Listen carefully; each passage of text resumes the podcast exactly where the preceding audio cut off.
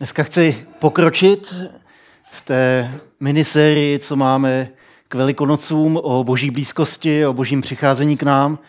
A minule jsem říkal, mluvil jsem o tom, jak Bůh s námi šel kempovat, o tom, jak Izrael vybudoval mobilní svatyni, o tom, jak se Bůh sklonil a nastěhoval se do stanu, který národ vozil sebou všude, kam cestoval, aby Bůh mohl být s nimi. A dneska budeme tady v tom božím přicházení nebo božím sklánění se k nám pokračovat.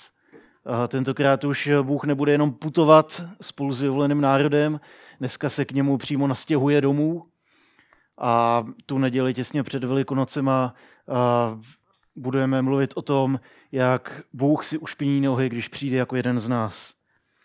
Věřím totiž, že Bůh k nám přichází a že nám chce být na blízku, že nám chce být na blízku, aby oslavil sám sebe skrze naše životy.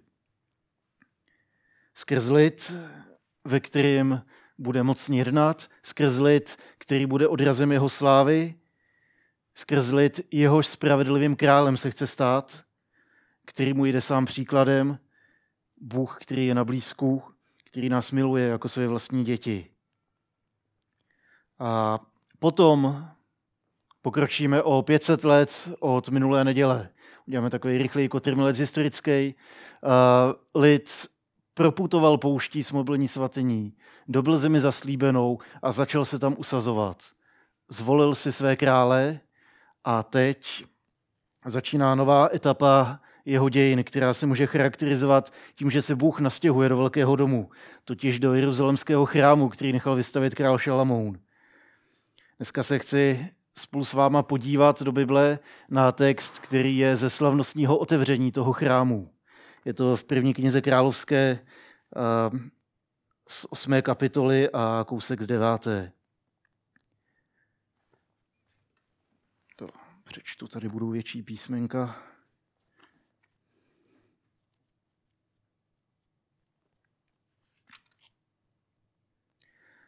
Tak bylo završeno veškeré dílo, které král Šalamounu konal na Hospodinově chrámu.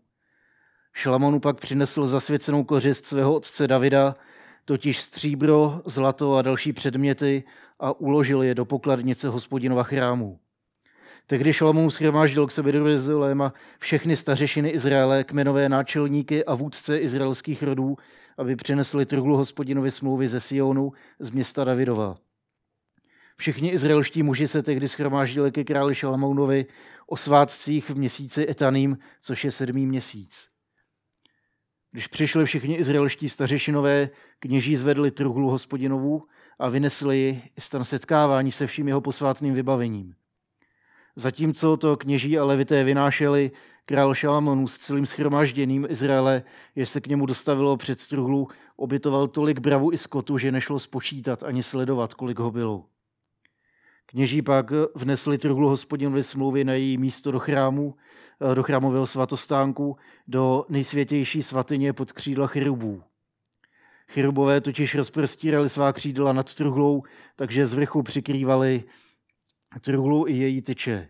Ty byly tak dlouhé, že jejich konce bylo vidět ze svatyně před svatostánkem. Zvenku je ovšem vidět nebylo. Jsou tam až dodnes. V truhle nebylo nic než 2 kamenné desky, které tam uložil Mojžíš na Orebu, když Hospodin se syny Izraele uzavřel smlouvu pro jejich odchodu z Egypta. Když potom kněží vycházeli ze svatyně, naplnil Hospodinův chrám oblak. Kněží se kvůli tomu oblaku nemohli postavit ke službě, protože Hospodinův chrám naplnila Hospodinova sláva.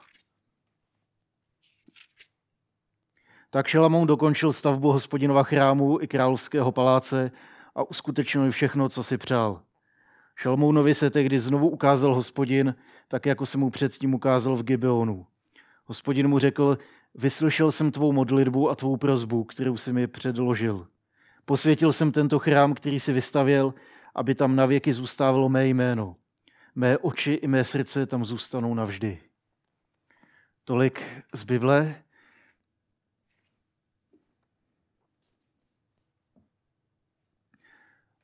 Tenhle víkend byla mládežnická konference v Praze na Vinohradech a sjelo se spousta lidí z celé České republiky.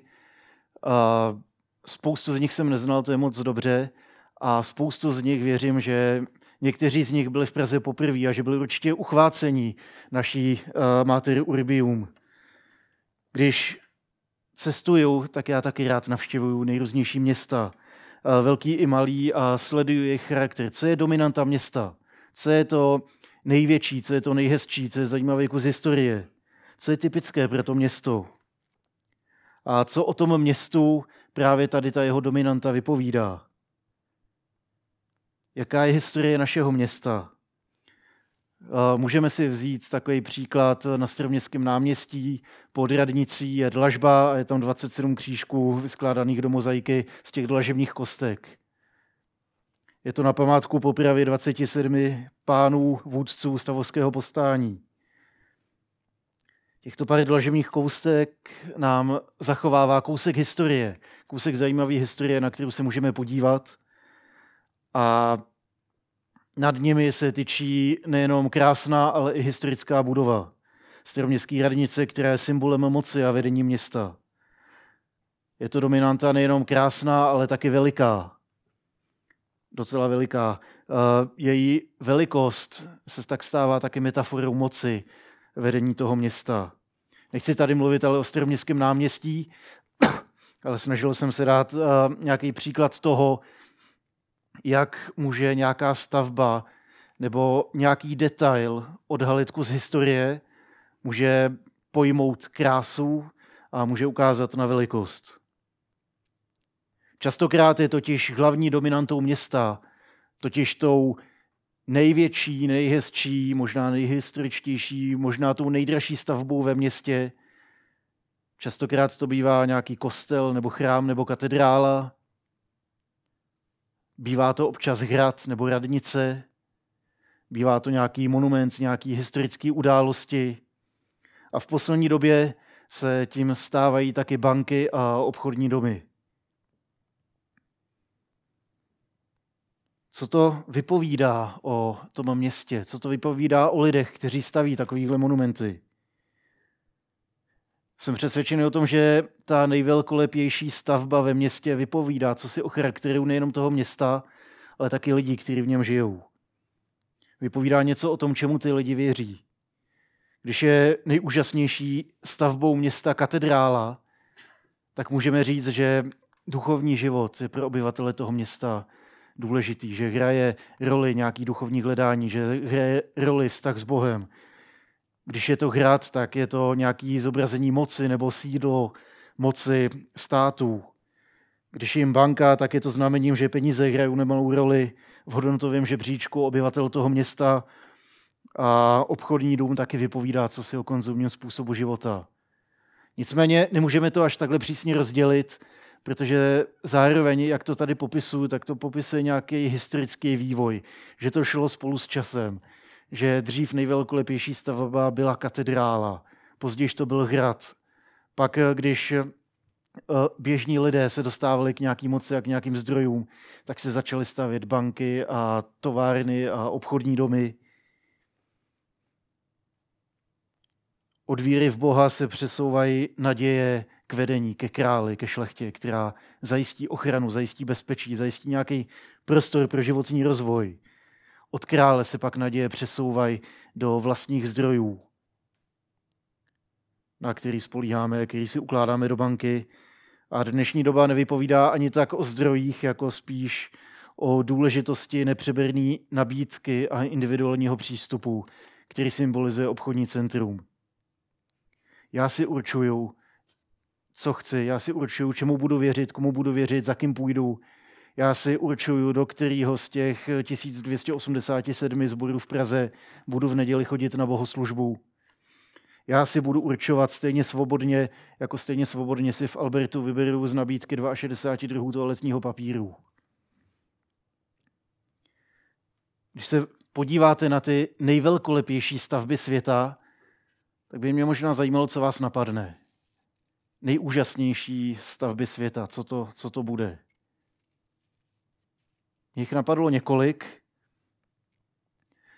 a některý odkazují k minulosti, některý jsou postavený na počest mrtvýho muže, některý jsou postavený na počest nějakého velkého válečného vítězství, nebo na znamení bohatství doby, ve které to bylo postaveno. Častokrát ty nejvelkolepější stavby jsou velkou hrobkou slavného muže. Pyramidy v Egyptě jsou hrobkou faraona. Taj Mahal byl vystaven jako hrobka milované manželky indického mogula Šáh Džahána, nejde to skoro vyslovit. Na Rudém náměstí je mauzoleum, je to taky velká hrobka slavného komunisty. Aby jsme ale nemluvili jenom o slavných hrobkách, tak jsou taky další divy světa. Byly postavený ne na počest mrtvýho, ale na počest živýho člověka. Kousek za Prahu máme krásný hrad Karlštejn, který původně nebyl postaven jako klenotnice, ale původně byl postaven jako reprezentativní sídlo římského císaře a českého krále Karla IV. Stejně tak Bílý dům ve Spojených státech je sídlem prezidenta a jeho rodiny. A co všechny tady ty stavby mají společný, tak je to, že odkazují k nějaký slavné minulosti. Co mají společný je, že všechny ty stavby jsou krásné, propracované do detailů. Že všechny tady ty stavby můžeme taky charakterizovat nějakou velkolepostí, velikostí, majestátností, tím, že jsou obrovský. A když se tady ty tři charakteristiky slavných staveb udržíme v hlavě, tak se přesuneme do Jeruzaléma, do nějakého 10. století před Kristem. Tehdy se odehrály ty události, co jsme četli. Tehdy vládnul král Šalamoun, kterýmu bylo dáno, že dostaví Hospodinův chrám. Než se tady to odehrálo, tak tomu předcházela touha krále Davida. Já jsem prožil, jaký to s tebou, Hospodine, já jsem prožil, jak seš dobrý Bůh, že jsi mě nikdy neopustil a chci ti vystavit ten nejúžasnější chrám.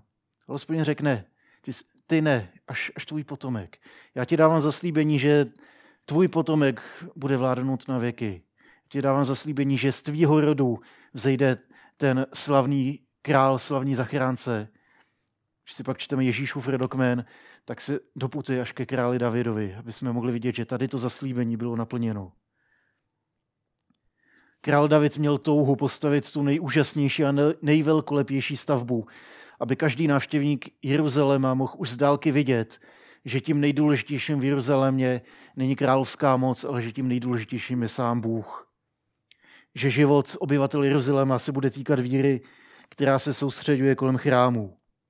Že královský palác je jenom stínem oproti velkoleposti Hospodinova chrámu. Aby každý mohl vidět, jak to vypadá ve městě, kde vládne sám Bůh. David ten chrám nepostavil, ale začal přípravné práce, začal shromažďovat bohatství a jmění a to předal svýmu synovi Šalamounovi, který když se stal králem, tak začal stavět. A měl úžasnou startovní pozici, protože měl prakticky neomezený rozpočet. Šalamoun nechal vystavět chrám, který byl stělesněním toho největšího, nejúžasnějšího, nejvelkolepějšího, nejlíp designově, umělecky, řemeslně zpracovaného stavení, který kdy bylo postaveno. Jasně tím chtěl dát najevo, že to nejlepší patří Hospodinu a že to největší a nejlepší v životě Izraele je sám Bůh. A v Šalamounově chrámu se právě snoubí tři charakteristiky. To je odkaz slavné minulosti, původní svatyně, kterou vybudoval Mojžíš. Že je to krása, která uchvátila každýho, kdo do toho chrámu přišel. A velikost chrámu, který připomínal, že nejenom ten chrám, nejenom Jeruzalém, ale celý Izrael patří Hospodinu. A všechny tady ty tři charakteristiky, historie, krása a velikost, zvěstuje, že Bůh je blízko, že nám chce být blízko. A každá to zvěstuje nějakým jiným způsobem. Historická část toho chrámu, všechny ty odkazy na minulost, které jsou zakomponované jak architektonicky, tak tím příběhem, ve kterém to bylo stavěné, tak odkazují na slavnou historii toho, jak Bůh jednal s Izraelem. Připomínal boží vyvolení Abrahama. Připomínal, že jeho potomci jako národ teď stojí v chrámu. Připomínal exodus, boží vysvobození z Egypta. Připomínal putování pouští pod božím vedením. Připomínal jim, jak Bůh jim vydal tu zemi, ve které teď sídlí, jako zemi zaslíbenou. Připomínal jim uzavření smlouvy Hospodina s Abrahamem, s Mojžíšem, s Davidem. A nyní, když na izraelský trůn usedá král, tak na trůn jeruzalemský usedá sám Hospodin. Můžeme si představit chrám jako jeho trůnní sál a to, že Hospodin se sklání do chrámu, že tam přichází, tak je paralela k tomu, když král usedá na trůn v moci. Chrám je pokračováním toho stanu setkávání, který byl mobilní svatyní. Ten byl potřeba v minulý etapě historie Izraele, kdy lid putoval, kdy každý den byl na jiném místě. Když lid putoval, tak Bůh zaslíbil, já budu s vámi, já chci vám nabídnout svoji blízkost, svoji přítomnost. Aby ten lid mohl putovat spolu s Hospodinem, tak potřeboval mobilní svatyni, která tady to setkávání zprostředkovala. Když se lid usadil v zemi, když si vybral hlavní město, kde bude sídlit král, tak si zároveň vybral, že chce být pod vládou Hospodina. Proto postavili chrám v Jeruzalémě. Bůh chce být nablízku svému lidu a proto si vyžádal mobilní svatyni a nyní na základě těch zkušeností, co měli s putováním s Hospodinem, už to není Bůh, kdo si žádá chrám, ale už je to sám lid skrz krále, který říká, my ti chceme postavit chrám, my chceme, aby jsi byl s námi, my chceme být ve tvojí blízkosti a přítomnosti. To je historický odkaz chrámu. Odkazuje na slavnou minulost božího jednání, toho zkušenosti s Bohem, která byla, nikdy je neopustila, vždycky dostal svýmu slovu. Druhou charakteristikou toho chrámu je krása. Že všechno, co tam bylo, bylo zpracované na té nejvyšší úrovni. Použili si ty nejvybranější materiály, ty nejdražší materiály. Každý návštěvník mohl obdivovat krásu a mistrný, řemeslný, designový, umělecký zpracování. Každý kousek chrámu byl vyroben s tou největší precizností a pečlivostí. Aby každý kousek, každý kamínek toho chrámu odrážel cosi z božího charakteru. Důraz na materiální kvalitu všeho, co je navržené, všechno je z exotických drahých materiálů. Za použití těch nejlepších znalostí a dovedností, tak klade důraz, že to ukazuje, jak je taky důležitý, aby ta vizuální stránka bohoslužby byla krásná. Věřím, že ta krása hraje důležitou roli i v tom bohoslužebném životě Izraele. Totiž, že odráží boží charakter. Věříme v Boha, který je nejenom všemocný, ale že je i krásný. Věříme, že jeho charakter je dobrý a že ten, kdo se s ním setká, tak ho může popsat slovem krásný. A tady tím odráží i chrámku z božího charakteru. Dodnes mnohý náboženství i církve, když staví kostely, modlitevny, chrámy, tak se snaží postavit krásné stavby. Snaží se postavit, aby to bylo hezký. Aby i tou krásou odráželi charakter Boha. Ne vždycky se to povede, když teologická komise zvítězí nad architektem, tak bývá výsledkem umělecký styl, kterému říkáme kýč. Ne vždycky se podaří, ale ta idea je, aby i ta krása odrážela boží charakter.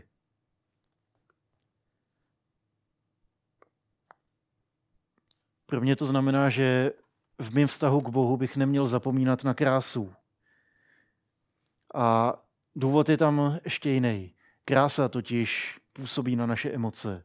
Pomáhá nám nějakým pocitovým nebo jiným než racionálním způsobem se vztáhnout k Bohu. Když slyším krásnou hudbu ve chvalách, když vidím krásnou výzdobu kostela, tak mě to víc pomůže věřit, méně pochybovat. Ta vizuální síla svatyně má být tak všepohlcující, aby to přemáhalo naší nedověru a nevíru, aby nám to pomáhalo líp věřit. Aby každý účastník bohoslužby měl i tady tu nápomocnou berličku k tomu plně se vydat Bohu. A poslední charakteristikou chrámu je velkolepost nebo majestát, která působí na návštěvníka a která taky odráží boží charakter. Nejenom, že každý detail je krásný a mistrně zpracovaný, ale zároveň, že každý detail je součástí něčeho obrovského, vedle čeho se cítíme maličkej. Není to jenom nějaká roztomilá malá stavbička, ale je to největší stavba v Jeruzalémě. Je to nejvelkolepější stavba, která byla kdy postavena.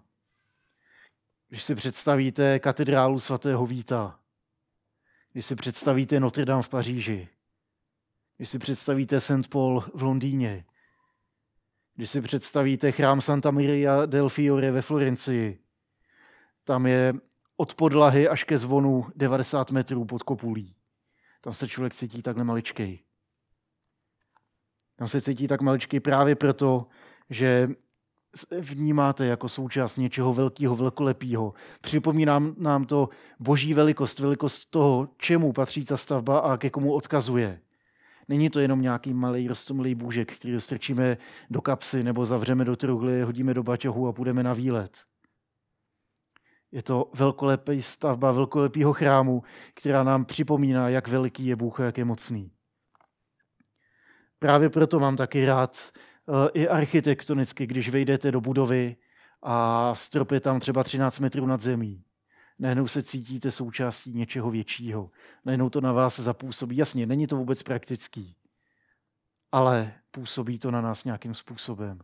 A můžeme líp vnímat krásu a velkolepost. Když jsem byl na návštěvě u Daryla v Detroitu, tak mě vzal do jednoho mrakodrapu a tam taky strop byl 15-20 metrů, nevím kolik, 3 patra vysoký strop. Krásná stavba, vypadalo to tam jak v kostele, ale byla to banka. Ukazovalo to, co si o tom, co je v tom městě důležitý. Ale ta velkolepost vás vtáhne najednou do toho děje a cítíte se součástí toho, co tam je. A na závěr to zkusím otočit ještě z trošku jiné perspektivy. Nechci tady mluvit jenom o Šalamounově chrámu, protože ten byl roku 587 zbořen Babyloňany. Lid byl odvedený do zajetí, pak se vrátil, postavili nový chrám. Pak přišel Ježíš a učinil konec chrámu. A když roku 72 byl i ten druhý chrám zbořený Římany, tak už to nebylo zásadní ve vztahu k Bohu. Protože to zásadní se odehrálo před 2000 lety na kříži.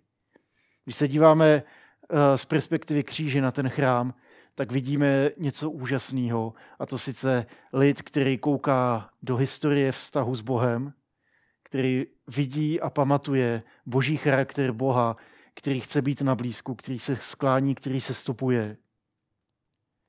Vidí zároveň účel toho chrámu, že zprostředkování boží blízkosti.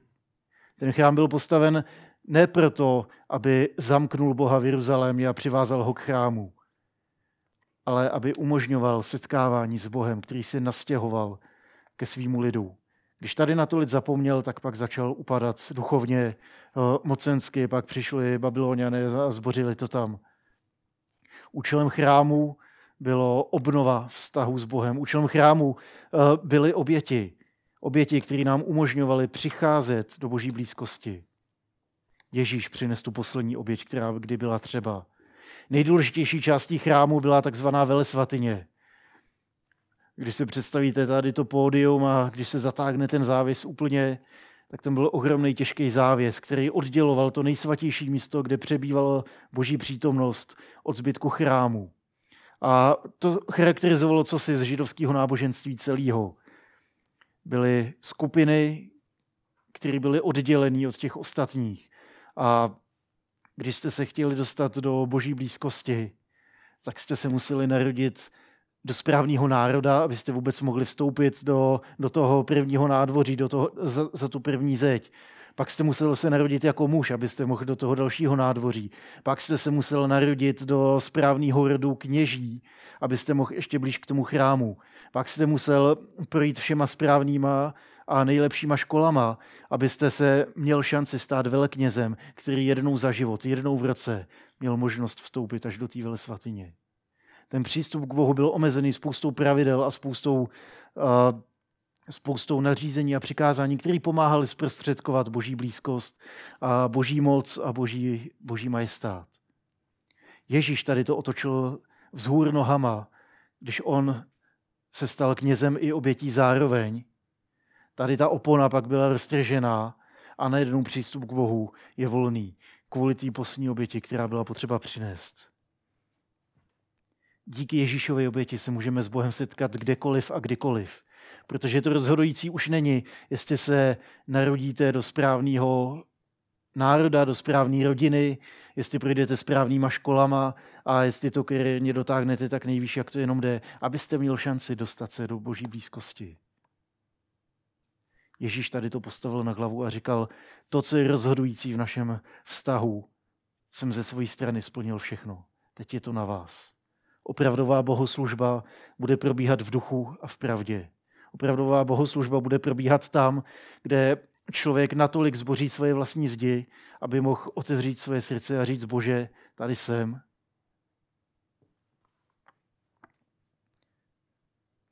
S upřímným postojem srdce otevřenýho Božímu hlasu, Božímu jednání.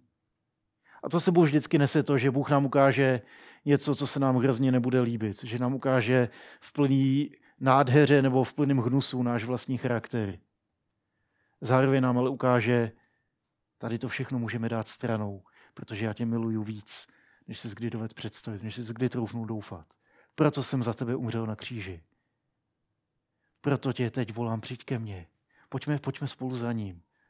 Dávám ti svýho ducha, abych byl s tebou ještě blíž, než mohl velekněz jeden den v roce. Bůh ti dává svůj přítomnost takým způsobem, že s ním můžeme být neustále, pořád.